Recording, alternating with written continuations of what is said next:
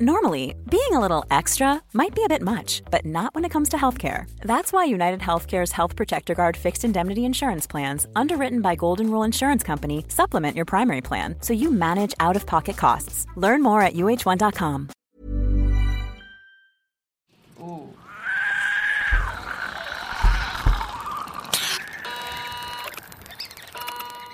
Kia ora, and welcome to Our Changing World. Ko Alison Ballance tēnei. Later on, I'll be putting some of my senses to the test to find out what my sensory fingerprint is when it comes to food. But first up, I'm off to the beach at Eastbourne in Wellington Harbour to meet the youngest campaign manager in this year's Bird of the Year competition. Kia ora, I'm George. I'm 15 and I'm one of the banded dotterel uh, monitors out here on Eastbourne Foreshore. I come out weekly and we just count how many pairs, how many individual birds, and find nests as well so we can protect them. So, describe what we're looking at, George. What's the beach like here? It's quite a wide beach with quite a well vegetated, gravelly area at the back of it. It is a wide beach, so yeah, we've got the beach out here, we've got some driftwood right out on the end, and the dotterels will usually use the furthest half closest to the sea. And yeah, as you say, there's lots of vegetation out here, including the native tapeta or coprosmas and other things as well. Now, we've got some stuff in the car. You've got a job to do, so what's that job? Yeah, so we've got a trail camera to put out on the beach, and that's to monitor how the nest goes and to get some footage of the nest. And if it fails, we'll get to find out exactly what's out here. So, you have some idea of where this nest is, so it's been reported to you. So, should we grab the gear and then you can tell me a bit more as we walk out there? Sounds great. Okay, so there's a wall to climb over some steps, and I'm just I'm interested because there's a sign here on the wall that says banded dotterel nesting area. Dotterels are nesting here between August and February, so it's early October, so they've been going at it for a while. They have, yeah. So they've been here since early August, and they started breeding in September, and they're still breeding out here now, and they will be, yeah, until February. Okay, and then it, so it says, please walk below the high tide mark to avoid disturbing nests and chicks and keep your dogs on a leash. So we don't have a dog. No, absolutely, but, But it I've is seen a important. few go past. Yes, and they've been on the footpath, which is great to see. But it is important if you're out here to keep your dog on a lead, please. okay, let's go.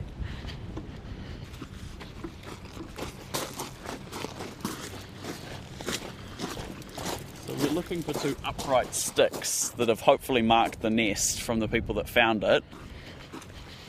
Now I'm sure we will have reason to say needle in a haystack more than once on this little expedition. Absolutely, yes. Having a couple of centimetre long eggs on this uh, large beach will definitely be a needle in a haystack. So we're just scanning the area looking for sticks. Will the birds give themselves away? Once we get close enough, yeah. So the the birds that's on the nest will probably jump up, start peeping at us, and get mad and run off, and that usually gives them away pretty distinctly. So we'll look for that as we move out. We've found our first bird. It's a, a, a male banded dotterel who's just foraging around looking for some insects. So describe it to me. So it's similar size to a blackbird, and it's got two stunning bands across its chest, including one really big chestnut and one slightly smaller black band. And it's got a brown back to it and white underparts, so its belly and chest are all white apart from the bands. And it's just running around, bobbing up and down, pecking at the ground to try and find some insects. So really what gives it away is the fact that it's moving, isn't it? Absolutely. So it's there it just taken off. They're really good at camouflaging with that brown back. They blend right into the driftwood. So once they start moving, they're much more conspicuous than when they're hiding uh, and sitting down in the in the driftwood. It's nice to see them out here because there's just houses on one side of us, like lots of houses. Eastbourne's quite the settlement, and then the, this bit of beach is really quite wild. I imagine it must get actually very wild out here in a big Wellington storm. Absolutely, yeah. The spray comes up right across the beach in a big storm, and lots of driftwood that's come up considerably past the high tide mark. Yes, it does make you wonder about the big storms. It does, absolutely. All right, shall we head out that way and see if we can spot any nests? Sure. Oh, I just heard a ping. Yeah, we can just hear it peeping from over there. Can't quite see it yet. Still blending in pretty well with its environment. Just spotted it coming towards us through the driftwood. It was blending in very well in there. And it looks like a female banded dotterel. And what differentiates a female from a male? Yeah, so it's got a much lighter chestnut band across its front, and it's a yeah a little bit less bright and colourful than the male as well. Just running and making little peep noises as it goes. Now I'm curious. You said they started breeding out here in August, but you, apart from this one nest that we haven't quite managed to find at the moment, what's happened to the other nests? Because had they started on nests? Yeah, this is the fifth nest that we're trying to find now, but there were four others that unfortunately failed, and we're not quite sure exactly why yet. But all we know is some of the eggs got taken and some of them got left, and that could be from predation or, yeah, we're still trying to work that out, and hopefully this camera will help with that. So, what would be predating them out here? Rats, hedgehogs, maybe? Uh, all of the above. So, it could be rats, it could be hedgehogs, it could even be someone's cat that's just hopped the fence and come over from the houses. So, banded dotterels, they, they breed all around the New Zealand coast? So, their population is declining. The estimates are between 20,000 and 50,000, but that is going down and they breed in some pockets around the coast and in primarily they breed in the braided rivers of the South Island along with other birds like wrybill and black-fronted tern. Now, I have to say it's delightful because it's running closer and closer to us. It is, so yeah. a big circle around us. And I can just see the male behind the female running close to us. He's doing a funny bobby thing. Do you know what it means? It, I'm not exactly sure. It could mean a lot of different things. Sometimes what I've noticed is it might mean I've got something to hide and I've got something to protect. So I do wonder if maybe these are the birds that have a nest.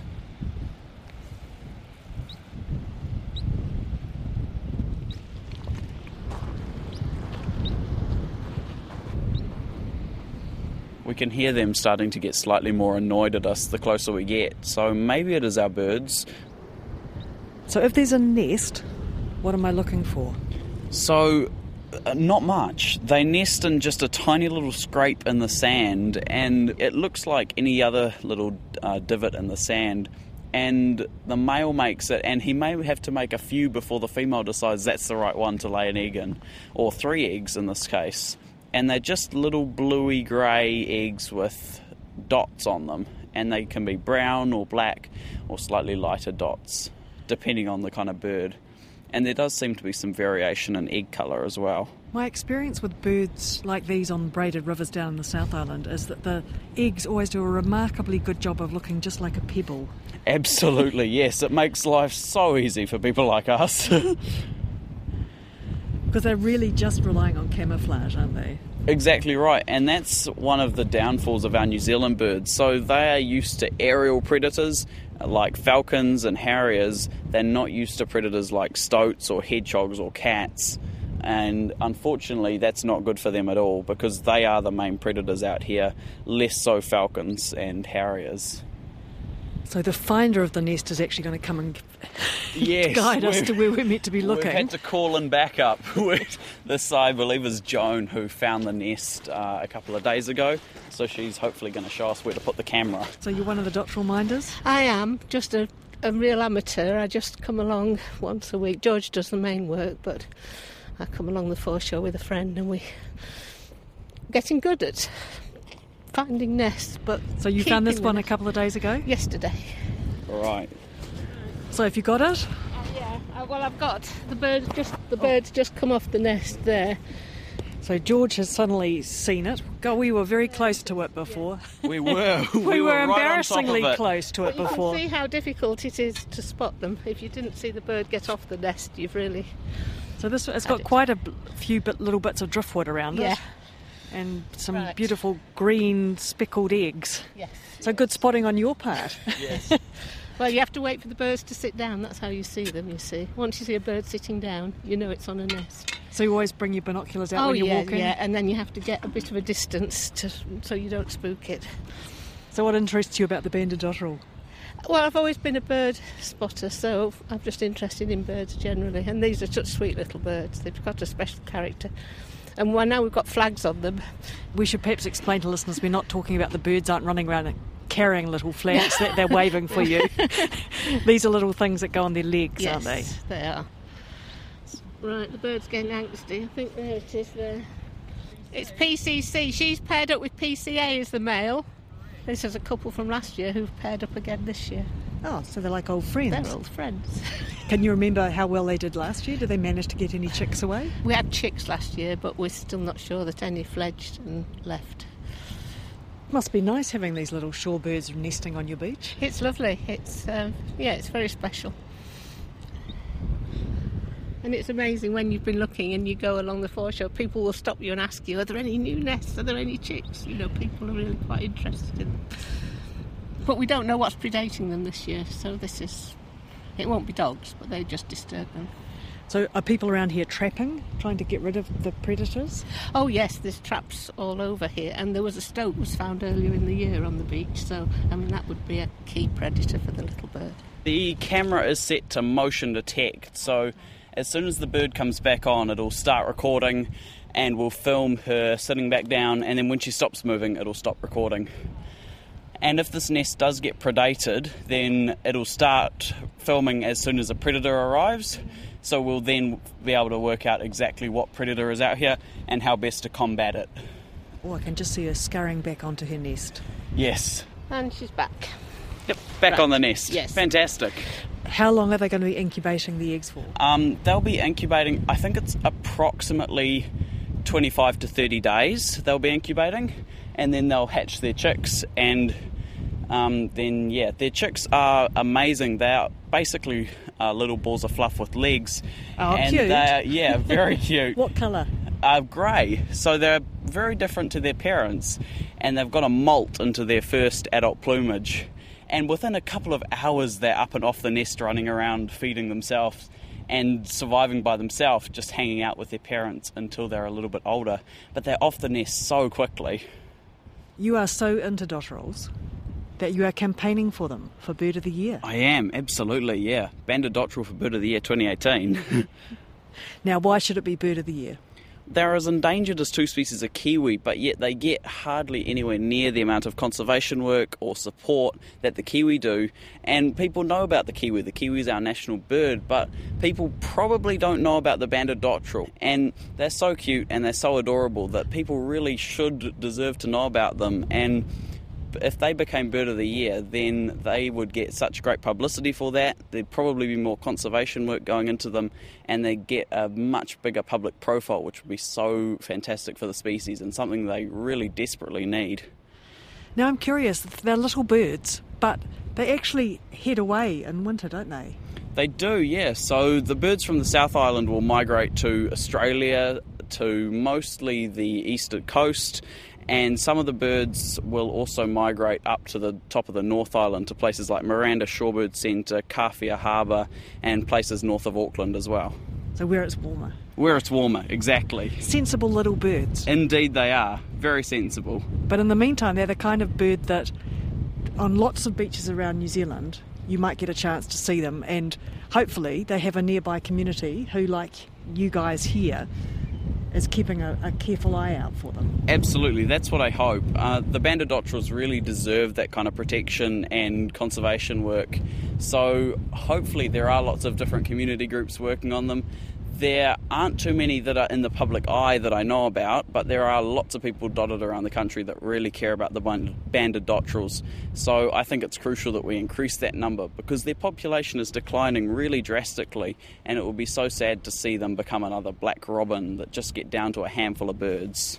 We have another dotterel species too, don't we? We do. We've got two other dotterel species. We've got the black-fronted dotterel and the New Zealand dotterel. And New Zealand dotterel, I think, is even rarer than the banded dotterel. They are, yeah. So the New Zealand dotterel is much more endangered than the banded dotterel, or there are much less of them uh, around the country. But they do have quite a few people that are interested in them and doing some conservation work for them. So they're doing okay at the moment. Their population isn't in a great position, but they are doing okay around the country. And what about black fronted dotterels? Yeah, I don't think there's too much work going into them at the moment, but I think their population is pretty stable from what I've heard. And they are a pretty recent in the scheme of things arrival from Australia. So they're oh, so we don't care about them. Yeah, they're, they're, they're Aussies. Yeah, uh, they're a native species, whereas the banded dotterel and the New Zealand dotterel are endemic. Found only here. Exactly. Yeah, they only breed in New Zealand. Thanks, George. That's George Hobson, and he's a keen birder and conservationist from Wellington. He recently received an A.T. Edgar Junior Award from Birds New Zealand for youth leadership. Voting for the 2018 Bird of the Year competition closes at 5 o'clock on Sunday, the 14th of October. Head to birdoftheyear.org.nz to vote for the bird of your choice. George is obviously hoping you'll choose banded dotterel, while I'd love it if you voted hoiho or yellow-eyed penguin. Kei te mai koe ki tō tātou ao hori hori ki te reo irirangi o Aotearoa. I'm Alison Ballance and thanks for your company on this edition of Our Changing World.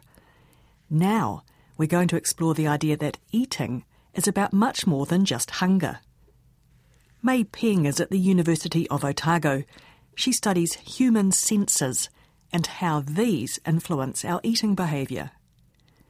Our senses are intimately connected with our brain, and Mei think some of us may be more likely to overeat because we get so much pleasure from it. We eat because we really like food. But for others, food might just be a necessary fuel. She has a Marsden grant to look at the idea that why we eat, and especially why we overeat, might be due to unique sensory fingerprints.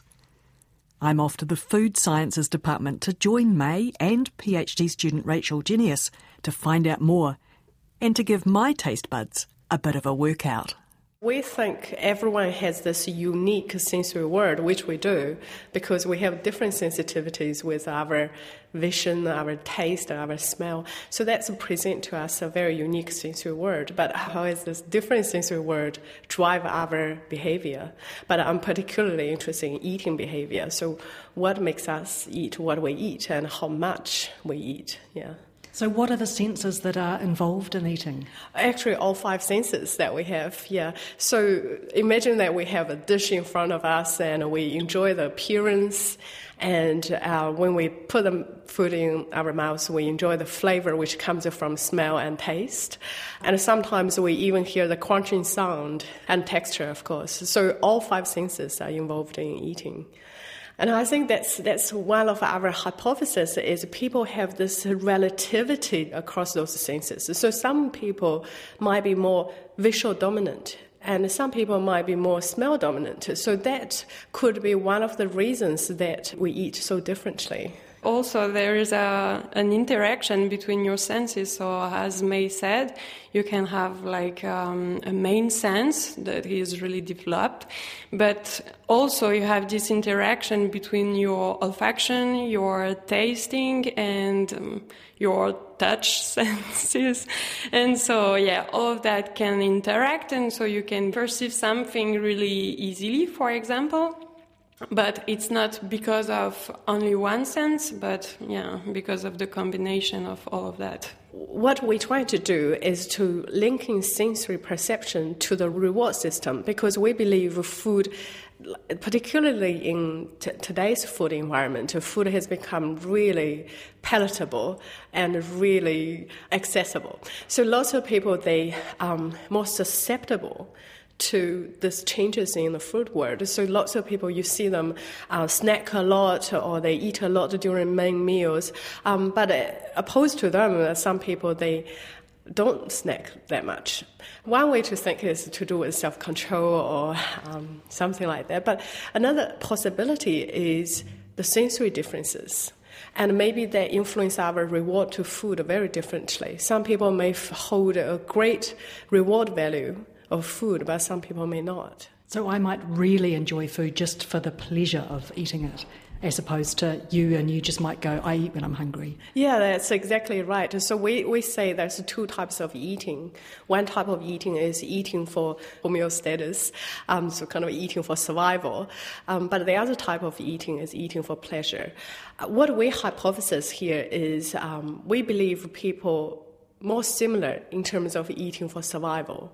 But the differences in our eating exist in eating for pleasure, what we call hedonic eating. How are you going about testing this? What are you doing? Yeah, so as you can imagine, we our testing is a huge testing setup because we are interested in human senses, we're interested in the cognitive factors involved in eating, and we're also interested in the neurological basis of those differences. So what we're trying to set up is to test this whole process. So start with um, the sensory sensitivities to profile a person's sensitivity of different senses. And um, so once we get a good understanding of that person's sensory sensitivities, we move on to cognitive responses. And uh, we're actually setting up using neuroimaging tools to look at how food would hit the different spot for different people. And then we translate this research into behavioral research as well. So put actual food there and look at people's choices. And then we can relate to those choices back to the data that we had, like the sensory data and neuroimaging data that we had before. Rachel and Mei have agreed to run me through some of the experiments. Ooh, um, the idea is to tease out how important each sense is. First up, smell. What we have here is a uh, standard smell test called a sniffing sticks. How we do the test is present this stick to the participants. So I'm going to smell it? Yes, please. Yep.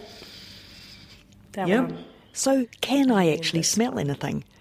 The trick is there might not even be a smell. Which one has a smell? Which one has a smell to you? Well, I didn't get any smell from the first one. so, what's the threshold at which I can smell something? Next, mm-hmm. can I identify the scent? How would you describe that smell? Um, I would have described that as slightly floral. Floral, that's a very good description, and Ooh, um, and as the smell gets stronger, does it change? more of a sharper floral. Yeah, they are actually the same compound. It's just a, a, more concentrated. It might have changed the smell quality to some people. So mm. some people may describe this as fishy. I smell fishy in this one. ha! So my rose is someone else's fish. Curious. Now, I'm just interested because I actually don't think I've got a great sense of smell. What about you? Um, I believe I have a good sense of smell, but I'm having a cold this two days. That's why. ah, so colds um, definitely get in the way, don't they? Definitely. So some people they would say they lose appetite when they have a cold. It's because of simply because of blocked nose. Because mm. if you can't smell, there's no flavor in food. So all the flavor in food actually comes from sense of smell. So a word with that smell would be a little bit boring, yeah. I think it's something that older people complain about because they lose their sense of smell and they say, "Oh, food just doesn't taste good anymore." That's that's correct. So uh, some emerging research suggests that smell is actually a very fascinating thing because. Um, it actually has a close relevance to lots of neurological diseases as well. A decline in smell could be uh, related to early uh, symptoms with Parkinson's and um, Alzheimer's. Yeah, because if you have a degeneration in your nerve system, so the connection between your olfactory receptor, for example, or your taste receptor, and uh, the brain. So this the connection is the nerves, and see if your nerves are damaged or yeah, if you have this degeneration of that during the time, it can block the connection between your receptors and, and the brain, and so you don't have the perception of it. Is there a genetic component to smell as well? If my mother has a poor sense of smell, does that increase the chances that I'll have a poor sense of smell? It's a very interesting question. We don't know so much to answer your question yet, but there's definitely studies suggesting genetic basis for smelling some compounds. A typical example would be coriander. So some people really don't like the taste or the we call taste, which is a flavor of a coriander. So some people love coriander and describe it as fresh. The smell is fresh, is is citrusy. But like people like me find a coriander has a very uh, strong and unpleasant flavor or smell that sometimes have been described as soapy, as a stink box, as mold, uh, all sorts of things. So that has a genetic um, basis for that. Since you bring up genetics, we do have a taste compound for you to try to see if you are a genetically determined the prop taster or not. This compound is called prop. If you are super taster, you will find it very bitter. No, I find it completely neutral. Yeah. So that tastes like water to me, but some people would find that really bitter. Myself, yeah. I just before you came, I tried a little bit. Rachel made me try a little bit. It's super bitter for me. What does it taste like to you? I would say that I'm in between, so I can taste that it's bitter, but it's not super bitter for me, so that's okay. I can drink it, but for example, Mei, she cannot keep it in her mouth because it's too strong, and for you, it doesn't taste like anything. Now, I've heard of super tasters, and, and they are super sensitive. Uh, yes, that's that's a concept that we held for a long time. That we believe that there are super tasters, tasters, and non-tasters. Um, and really interestingly, we define those category of tasters based on prop for a long time. But um, I think some recent research suggested it's not necessarily true. So some people like me, I find this compound super bitter, but it doesn't mean that I have a super sense for other compounds. What we prepare here is a sweetness threshold test. So to find out the people's uh, sensitivity to sweetness, which varies a lot, um, and in a way. The, it's a simple test, but it's very interesting to us because people vary so much in terms of like intake or preference for sweetness. So some people have this sweet tooth, but some people don't. We, we like we would think we have understood a lot about this, but in reality, it's not. Um, we're still looking for the reason for it. So what we have here is three different concentrations and what we use to identify the person is a super sensitive person or not. This is like a wine tasting, but with sugar water instead. I take a sip from each of two glasses and have to say which one is sweeter. I'd say that one. Eight, four, yeah, one. that was that one. This concentration is usually the main threshold for people to detect the sweetness in a, in a beverage. So, yeah. Excellent. I'm average for that test. But for the next one, hmm, my true colours start to show. Are you also going to ask people about what what motivates them to eat, why they eat? You know, are, that thing of are they eating for pleasure, for hedonism, or are they Yes. motivated by something else? Yes, start finding out people's individual differences in food choice. What makes them to choose certain things or amount of certain food. Yeah, it is a kind of a computer game. We could treat it as. Um, it's called implicit association test. What it does is to ask people respond to high fat or high sugar food, and at the same time respond in positive versus negative words. So the words I associate with pictures of high or low sugar food and how quickly I choose those words, these give an insight into what I really like. Go, let's go.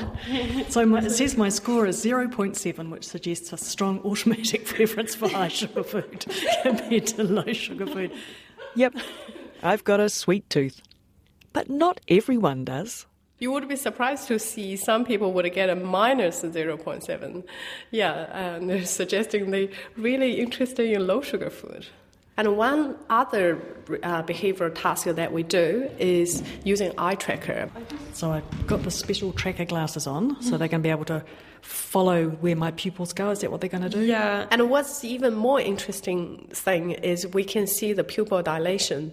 So when people like a particular kind of food, um, their pupil really dilate, and you could see the excitement just through measuring the distance. Yeah. It's a kind of subconscious reaction of your body that you couldn't even say in a questionnaire. For example, you couldn't say, "Oh yeah, usually when I see chips, my pupil are really delighted." So with this kind of mm, device, we can measure that, and so that's interesting to see the body reaction. Oh, so this time there's potato chips and popcorn. this time, folks, there is real food. and since you've offered them to me, I might have one. Mm. Deliciously salty. Mm, I think you're not alone. I think chips is always the popular food. Thanks, Mei. A big thanks to Mei Peng from the Food Sciences Department at the University of Otago and to PhD student Rachel Ginieis. And the tests I tried are just part of a much larger study. It includes neuroimaging participants to see what's going on in their brain when they see food like cakes and potato crisps. Many thanks for listening. If you want to hear more or see some photos of George's banded dotterels, check out our webpage rnz.co.nz slash Our Changing World. Why not sign up for our weekly email newsletter while you're there? On Twitter and Facebook, we are RNZ Science. From me, Alison Ballance. Bye for now. Matewa.